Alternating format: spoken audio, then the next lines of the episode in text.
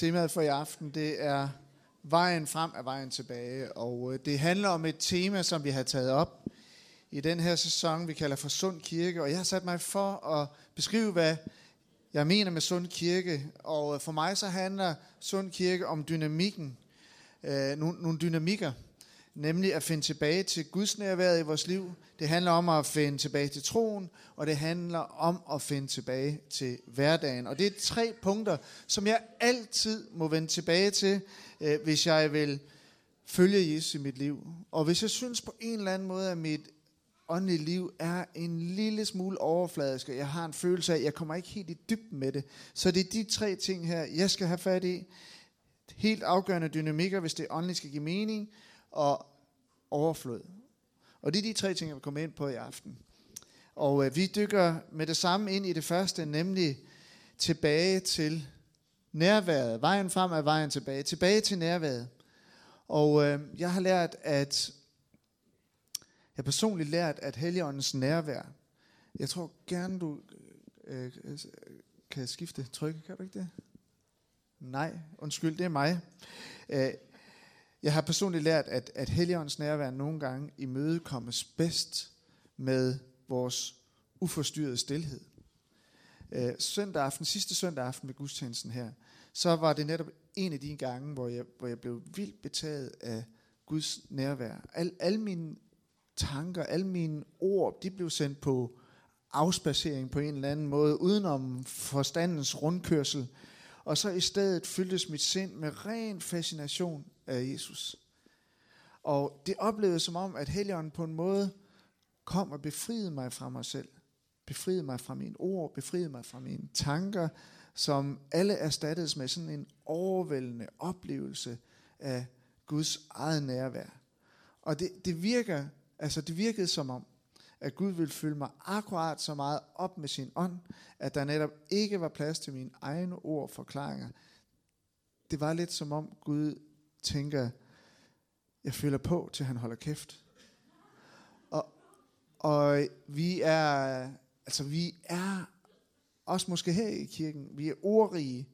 Ofte synger vi, nogle gange beder vi, men andre gange, så har vi altså også en anden udfordring, nemlig at være stille ind for Gud.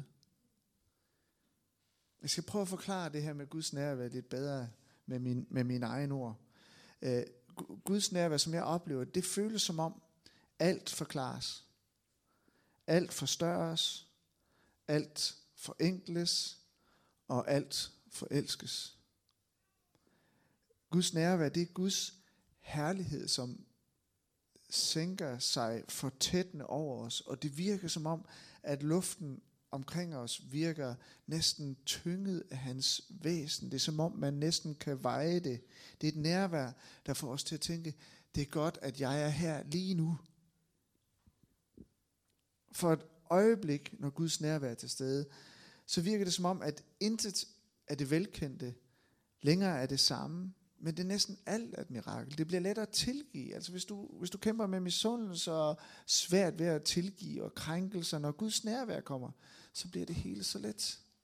Så hvis du går med misundelse og svært ved at tilgive, så er mere af Guds nærvær svaret i dit liv. Og så kom jeg til at tænke på en historie sidste søndag, som har arbejdet i mine tanker hele ugen. En historie, som jeg elsker, men også er lidt speciel. Historien foregår efter kristen tradition på et bjerg, der, hed, der hedder Tabor. Det er seks dage efter, at apostlen Peter havde bekendt sin tro på Jesus, men det er samtidig inden, at Jesus drager til Jerusalem for at øh, dø og opstå. Og vi skal læse den her tekst sammen.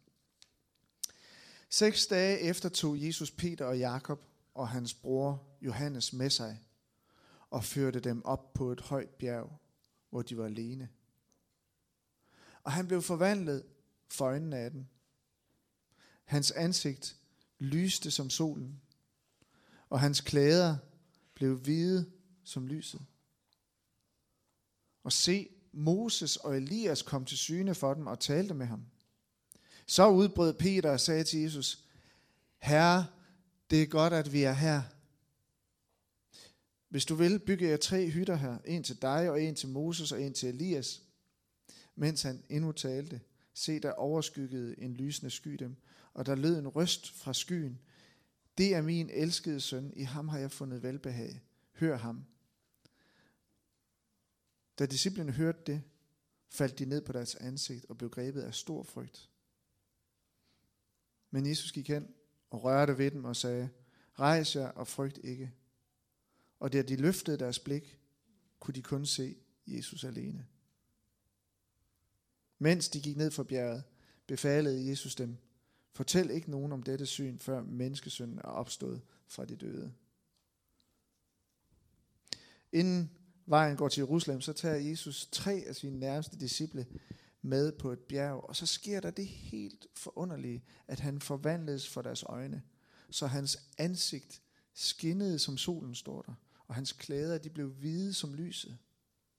På et øjeblik, så afslører Jesus et glimt af sin guddommelige herlighed, som han har haft den fra evighed af. Peter, Johannes og Jakob udvælges til synladende til at overvære sådan en særlig eksklusiv åbenbaring, hvor de ser Kristi menneskelige natur gennemlyst af evighedens guddommelige lys. Julens budskab handler om, at Gud blev menneske.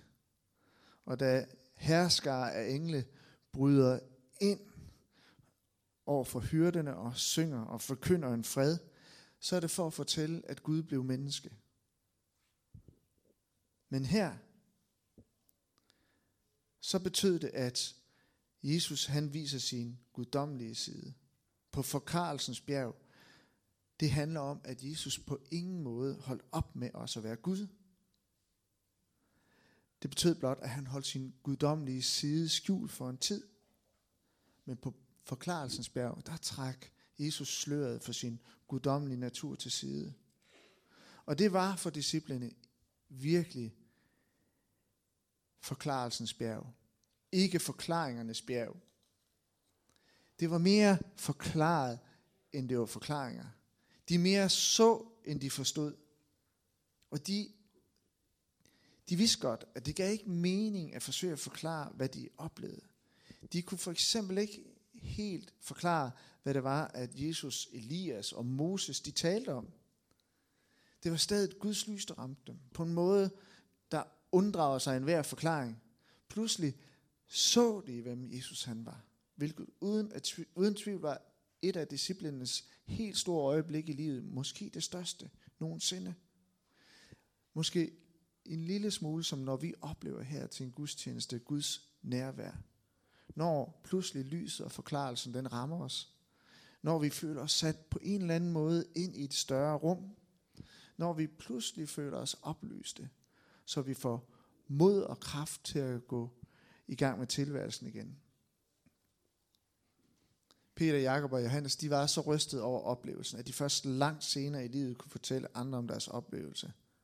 Og vi hører om, at Jesus han får sig en lille snak med Moses og Elias om de kommende begivenheder i Jerusalem, sandsynligvis korsfæstelsen og opstandelsen er der nogen, der gætter på. Moses, han repræsenterede de døde, mens Elias repræsenterede de levende. Moses øh, tog jo folk med i ørkenen. Elias, han fortsætter direkte til himmels uden død, siger Bibelen.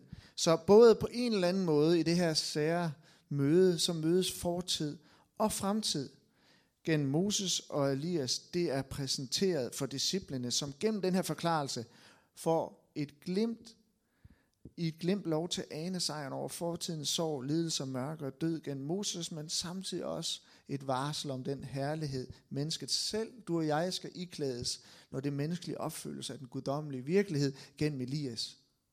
Det kunne man læse ind i teksten, om man vil. Men ved du hvad? Det tror jeg simpelthen ikke, de forstod en brik af. Faktisk så virkede det lidt til, at Peter, han blev bare forvirret. Og han er jo lidt af en spontan, øh, følelsesmæssig type, Peter, tror jeg. Øh, han, jeg har altid synes, at den her historie, den er ikke alene øh, fantastisk, men den er pussy, den er lidt sjov. Og Peter, han synes virkelig befinder sig i en helt fantastisk situation. Det her, det er det, det er det største, jeg nogensinde har oplevet. Det må ikke stoppe. Det skal blive ved. Og helt ved siden af sig selv, så foreslår Peter, at han da lige nemt kan bygge tre hytter. Hvorfor, når vi nu har det så godt, skulle jeg ikke lige bygge en hytte til dig, Jesus? Og så, du får også en Moses, du får også en Elias. Hvis I bare bliver stående lidt, snakker videre, så har jeg lavet tre silvanhytter til jer. Øh, og de siger selvfølgelig, yes Peter, thumbs up, du er en fyr, der kan lave alt i tre. Det var da godt, du lige var i nærheden. Vi har virkelig brug for, at du laver os en hytte. Hvad med en lille sø, Peter? Og jeg ved ikke, om du og jeg vil gøre det samme. Jesus, det er så godt, du er her. Vil du låne mig en campingvogn? Jeg kender nogen, der har et sommerhus. Og det er på en, sød, en måde, så er, det jo, så er det jo meget sødt, men det er jo samtidig fuldstændig ureflekteret begejstring, Peter han oplever.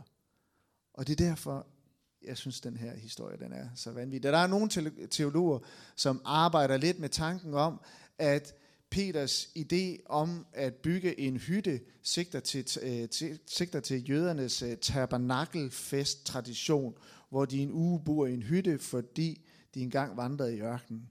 Men det tror jeg simpelthen for langt ude. Det tror jeg ikke, Peter han tænkte på. Jeg tror bare, Peter han tænkte, det her, det er helt fantastisk. Han blev grebet i øjeblikket af Guds nærvær af Jesus selv, og der vil han bare bo.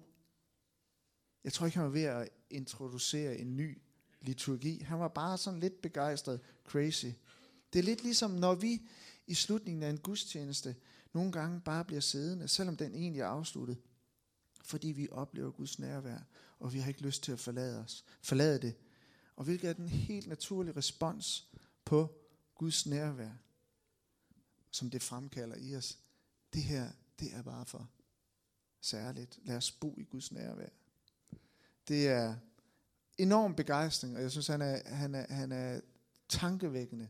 Det er lidt ligesom, øh, nogle gange, når jeg kommer ind her øh, på Nyvej, og Martin er herinde, Martin Valsø her, så, øh, for øh, nogle gange, nogle gange så, væk, så bliver Martin bare begejstret, når han ser mig. Jeg ved ikke hvorfor, men øh, en gang imellem, så tager han hen, så giver man en kæmpe knuser, og så løfter han mig lille mand op. Jeg står der og spræller med benene, og det er rigtig, rigtig dejligt at få sådan en varm modtagelse. Tak Martin. Jeg ved, ja, og øh, jeg ved ikke, hvorfor du er så begejstret, men det er bare skønt at opleve. Og der er noget helt særligt over øh, det nærvær, vi kan læse om i den her historie. Jeg fik engang et glimt af Guds nærvær på en helt særlig måde, som jeg aldrig... Jeg var virkelig overrasket. Jeg vidste ikke rigtig, hvad jeg skulle gøre med oplevelsen. Jeg var på øh, en øh, tur i øh, England sammen med en kammerat, og øh, vi havde besluttet os for at skulle besøge en eller anden kirke i et eller andet sted i forstaden af London. Og øh, da vi endelig fandt det frem ud i sådan et ganske almindeligt villakvarter, og ind i en meget traditionel kirke, kom ind, og der var sådan en balkon hele vejen rundt om. Det mindede meget om en typisk folkekirke. Og øh, vi gik oven på balkongen og kiggede ned. Salen var fyldt med, jeg anslår, 300 mennesker. Og øh, det, der var helt særligt i det rum, det var den her stærke, stærke fornemmelse af Guds nærvær. Der var ikke nogen, der sagde noget. Det, der var stille inde i salen. Vi, jeg ved ikke, om da vi kom på det tidspunkt, der var nogen, der havde sagt noget, men det var som om alle sad bare stille og oplevede Gud midt i deres tavshed. Tænk sig, at Gud kan opleve sådan midt i stillheden. Og det var, det var så tykt, som man næsten kunne skære det i, sig igennem det. Det var som om, man kunne veje Guds væsen til stede derinde. Plus, pludselig var der en, der der begyndte at sidde et sted nede i salen og grine, som om der var en eller anden glæde, befriende glæde, der boblede frem. Et andet sted var der en, der sad lige så stille og øh, hulkede græd over noget, og en byrde, tror jeg, for lod vedkommende. Det var så stærkt, og øh, jeg glemmer det aldrig. Jeg fik et helt nyt øh, syn for Guds nærvær, og da jeg gik derfra, så var jeg overrasket. Jeg tænkte, kan det være sådan? Kan Gud virkelig opleve sådan? Og sidste søndag, så mindede Gud mig om, hvor vigtigt det, hans nærvær det er for mit liv, som transcenderer min fornuft og kalder på langt mere af min udelte tilstedeværelse. Det er et nærvær, der får mig til at tænke, det er godt, jeg er her sammen med dig, Gud, lige nu. Og det med at være sund kirke, det handler om lige præcis at balancere krav og travlhed med Guds nærvær. Balancen mellem arbejde og hvile. Oplever du et stort behov for bekræftelse, et styrket selvværd? Har du lidt tab? Befinder du dig i en stresset periode? Oplever du, har du oplevet skuffelse? Er du fyldt med frygt, uro? Oplever du dig desorienteret? Så er Guds nærvær det allermest, aller det, vi allermest behøver og må lære at sætte pris på. Og i sådanne situationer, så har vi brug for, at Jesus han tager os med på forklarelsens bjerg. Og jeg fornemmer, for det her det handler Vineyard altså om, jeg fornemmer, at Gud han kalder os tilbage til nærværet som kirke. I en drøm om natten så jeg for mig København Vineyard samlet til en gudstjeneste, formoder jeg det var. Øh, jeg tror, at øh, ja, der var masser af mennesker. Og øh, jeg kunne mærke i den drøm, her var Guds nærvær på samme måde, så, så tydeligt til stede. Og øh, der var, det var lidt underligt, der var et flyl, vi har ikke noget flyl, der var et flyl, og der var en, der spillede noget helt enkelt på flylet.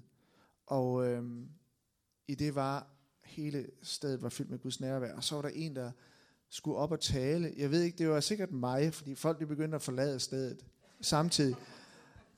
Og øh, jeg ligesom, jeg mener jeg husker, at jeg spurgte Gud, hvorfor forlader de stedet? Og at Gud svarede, se på deres ansigter. Og i min drøm, så så jeg på, de ans- på ansigterne på dem, de ansigter hos dem, på dem, som forlod gudstjenesten. Og at de var alle sammen glade. De skulle med offentlig transportmiddel hjem. Så de skulle bare gå nu. Men det er sådan en drøm, der starter hernede og går herop. Det var det. Nej, pointet det var, pointe det var, at selvom de skulle gå før tid, så havde de oplevet det, de kom for, nemlig Guds nærvær. Og det var derfor, de kunne gå derfra med glæde, selvom de måtte gå midt i det hele. Og da jeg vågnede, så vidste jeg, at det her det var for Gud. Den her drøm, den er 20 år gammel. Det var lige før vi plantede København, ved at men drømmen står lige så levende for mig, som var det i, i går. Den her kirke handler om Guds nærvær. Og det skal vi tilbage til. København vinder skal altid sætte Guds nærvær i centrum, og vi er kommet på afstand af det, tror jeg nogle gange. Vi må tilbage. Er vi kommet på afstand, så må vi tilbage. Jeg kan huske en gang i den kirke, jeg tidligere var, fik lov at være en del af, der havde vi en café på øh, hovedgaden, meget smart, øh, trendy café, og en aften, der samles, og Gud var så tilstedeværende i den kirke, og en aften, der samles vi en onsdag aften, vi havde ikke nogen planer, men kirken samledes bare i den café, så mange vi kunne fylde den ud, der var propfyldt. Og når man trådte ind i rummet der, det var som om det hele det sidrede af Guds nærvær. Man kunne bare se, at der var nogen, man stod bare rystet. Der var ikke sagt, der var ikke sunget, der var ikke bedt. Der var ingenting. Pludselig så kommer der tre øh, unge mænd ind ad døren, som aldrig har haft noget med kirken at gøre, eller de skulle bare se en café, kom ind ad døren. De tog med det samme del i lovsangen. Pludselig stod de med løftede hænder. Lidt senere, så havde de taget imod Jesus, og inden de gik hjem, så gik de rundt og bad for kirken. Det er som om, når Guds nærvær kommer i et rum, så, er, så bliver alt anderledes, og alligevel ikke. Hvordan forholder det sig med balancen i dit liv mellem arbejde og hvile? Hvornår tog Jesus sidst dig med på forklarelsens bjerg? Hvornår oplevede du sidst Guds nærværet? Uden at du skulle fare videre til det næste. Tilbage til nærværet. Og jeg lover altså nok, øh, jeg lover, at jeg hverken skal spille klovn eller gøre det langt. Nu skal vi til det næste punkt, den næste dynamik, og det er tilbage til troen. Og øh, jeg er sikker på, at rundt omkring i det danske land, så bliver der prædiket i kirkerne om, at julen bliver en overfladisk fest, hvis vi fester uden hovedpersonen. Og det samme kan man jo sige at være en sund kirke, som vi gerne vil sætte fokus på i den her tid, det handler om at sætte hovedpersonen i fokus. Og vi må altid søge at finde tilbage til den oprindelige tro, hvor kongen, Jesus barnet, er i centrum. Og det er meget let at blive farvet over den usmagelige overflaske, som medierne præsenterer os for. Det skal vi ikke bruge vores krudt på at blive farvet over. Vi skal tilbage til troen. Øhm, I foråret, så var jeg i England, og så var jeg inde og se det helt overdådige Chatsworth House i Derbyshire i England. Det kommer her. Det var helt vildt. Altså efter en halv times tur, zigzag-tur i de pittoreske Derbyshire med grønnere end grønt græs og små øh, får og bakker, som om det var en rejse tilbage i tiden, så ankommer man til sidst til det her helt ekstravagante Chatsworth House, som i 1996 blev bygget af William Cavendish. Sagde jeg forkert? 1696, tak. Jeg har sådan en lille censurat her. Og det er dejligt, det er dejligt øh, at få styr på, øh, at Simon og Anne, det barn hedder Vega. Øh, så det var William Cavendish, som var hertug her. Og godset, det har været lige siden ejet af den samme hertugfamilie. Det er lidt specielt, ikke? William Cavendish, han var ikke alene ekstravagant og optaget af at fremvise sin rigdom. Prøv at se det billede her. Sådan ser hans lille øh, indgang ud. Ikke? Han var nærmest besat af tanken om, at kong øh, King William den 3 og Queen Mary, de vil komme og besøge ham på hans slot, da han gerne vil mænge sig med de royale. Så han øslede sin formue på at indrette slottet til deres besøg. Han indrettede flere værelser til kongen og til dronningen, og særligt en baroksuite, som skulle være deres soveværelse. Men ved du hvad? Kongen og dronningen kom bare aldrig på det slot. De har aldrig nogensinde sat deres ben der. Og i dag så lytter alle besøgende, ligesom jeg gjorde den dag, til historien med et lille smil på læben. Og hvis man øh, ikke har været i Guds nærvær i længere periode, så måske et lille hånligt smil på læben. For det er en lidt ynkelig, men trist og tankevækkende historie samtidig. På trods af, at William Cavendish havde alle sine materielle drømme opfyldt, så var det bare ikke nok. Den største drøm, det var, at kongen skulle bo på hans slot, og han skulle være fin med det fine.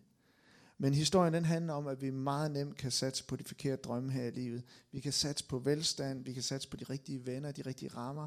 Alt sammen blot for senere at erfare, at kongen flytter aldrig ind. Drømmen bliver aldrig virkelig opfyldt. Og Cavendish-historien har mange ligheder med en jul, hvor vi fester uden hovedpersonen. Og for mig der handler hovedpersonen, øh, eller øh, Sund Kirke om at sætte hovedpersonen i fokus. Altid finde tilbage til den oprindelige tro, hvor kongen er i centrum. Og måske har vores generation, øh, ja, det er jo lidt, vi er jo flere generationer, jeg ved godt, jeg ligger sådan lige den øvre ende, men lad mig nu få lov at være en af jer. Måske har vores generation meget belejligt glemt, hvor ubelejligt det er at følge Jesus. Meget belejligt glemt, hvor ubelejligt det er at følge Jesus. Måske så har vi udvandet efterfølgelsen med overfladiskheder. Jeg havde en mentor, og et fantastisk forbillede. Jeg har været sindssygt heldig at have en, øh, en, øh, en, en mentor igennem nogle år, som virkelig tog sig af mig. Han prøvede det bedste med mig. Og øh, så stoppede han som præst. Og øh, det havde jeg godt nok lidt svært ved at forstå, fordi det der med at være præst, det er sådan set det spændende, mest spændende job, der findes, synes jeg. For jeg kan prøve så meget. Men ikke desto mindre. Ja, og så sagde han til mig, sagde, hvorfor, hvorfor? Jeg blev næsten helt sådan, åh. Så sagde han om kirken, de tager det ikke alvorligt. Hvilket medførte, at han heller ikke længere kunne tage dem alvorligt. Og så tænkte jeg i sådan efterreflektion, og det, det må være svært at have det så idealistisk. Men han havde et point. Måske så har vi udvandet efterfølgelsen med overfladiskheder. Måske så har vi nogle gange en kongeløs tro.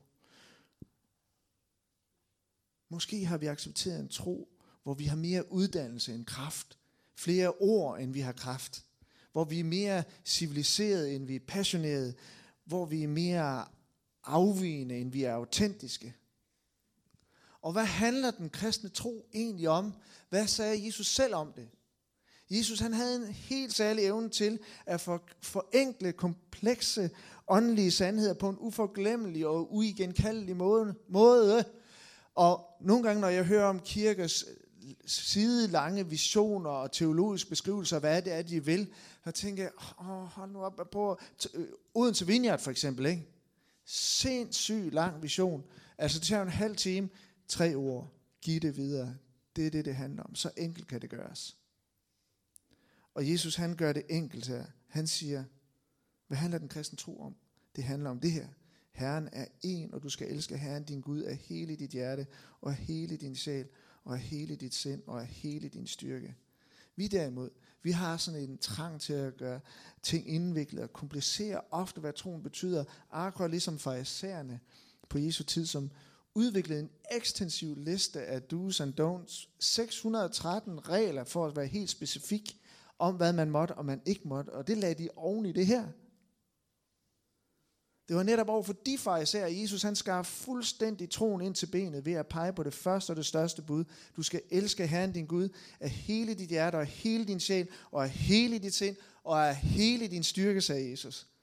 Og det er lige præcis det her bud, som er sjælen i kristendommen, i sin mest oprindelige forhold, under alle forhold, at elske Gud med alt, hvad vi har i os. Og Jesus han brugte fire ord til at beskrive den kærlighed. Hjerte, sjæl, sind og styrke. Svært at sige, hvornår hjertet holder op med at elske, og sjælen tager over. Men det er heller ikke Jesus sigte.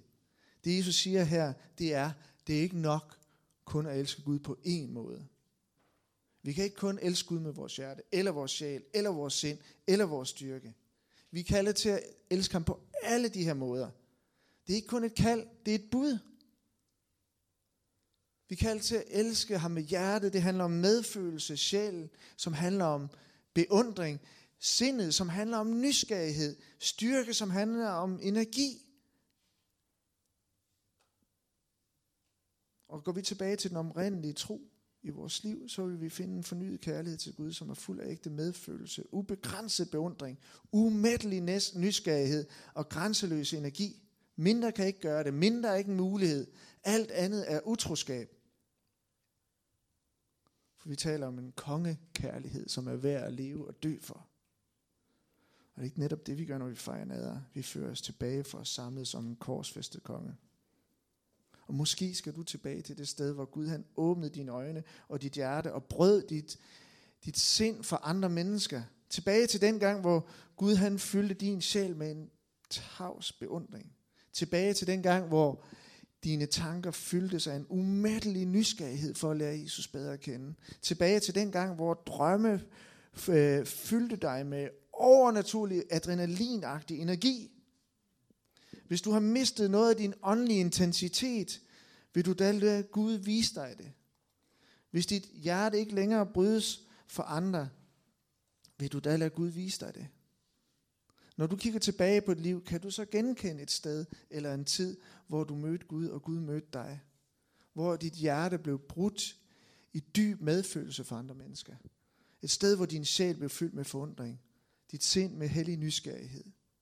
Og din energi med en ny drøm om dit liv med Gud.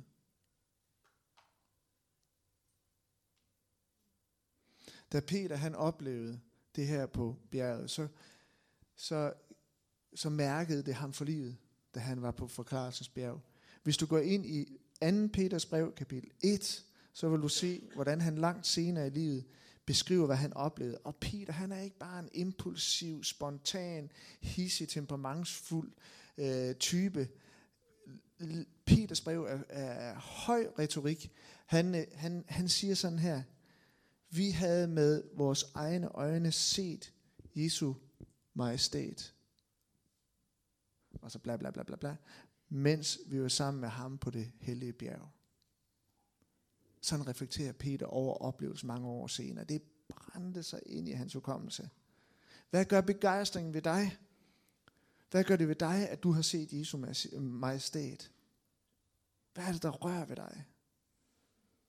Hvad er det, der skaber medfølelse? Hvad gør det ved dig? Hvad får, det, hvad får dig til at banke næven i bordet og sige, det er ikke okay, at kvinder bliver handlet. Det er ikke okay, at mennesker sover på gaden. Det er ikke okay.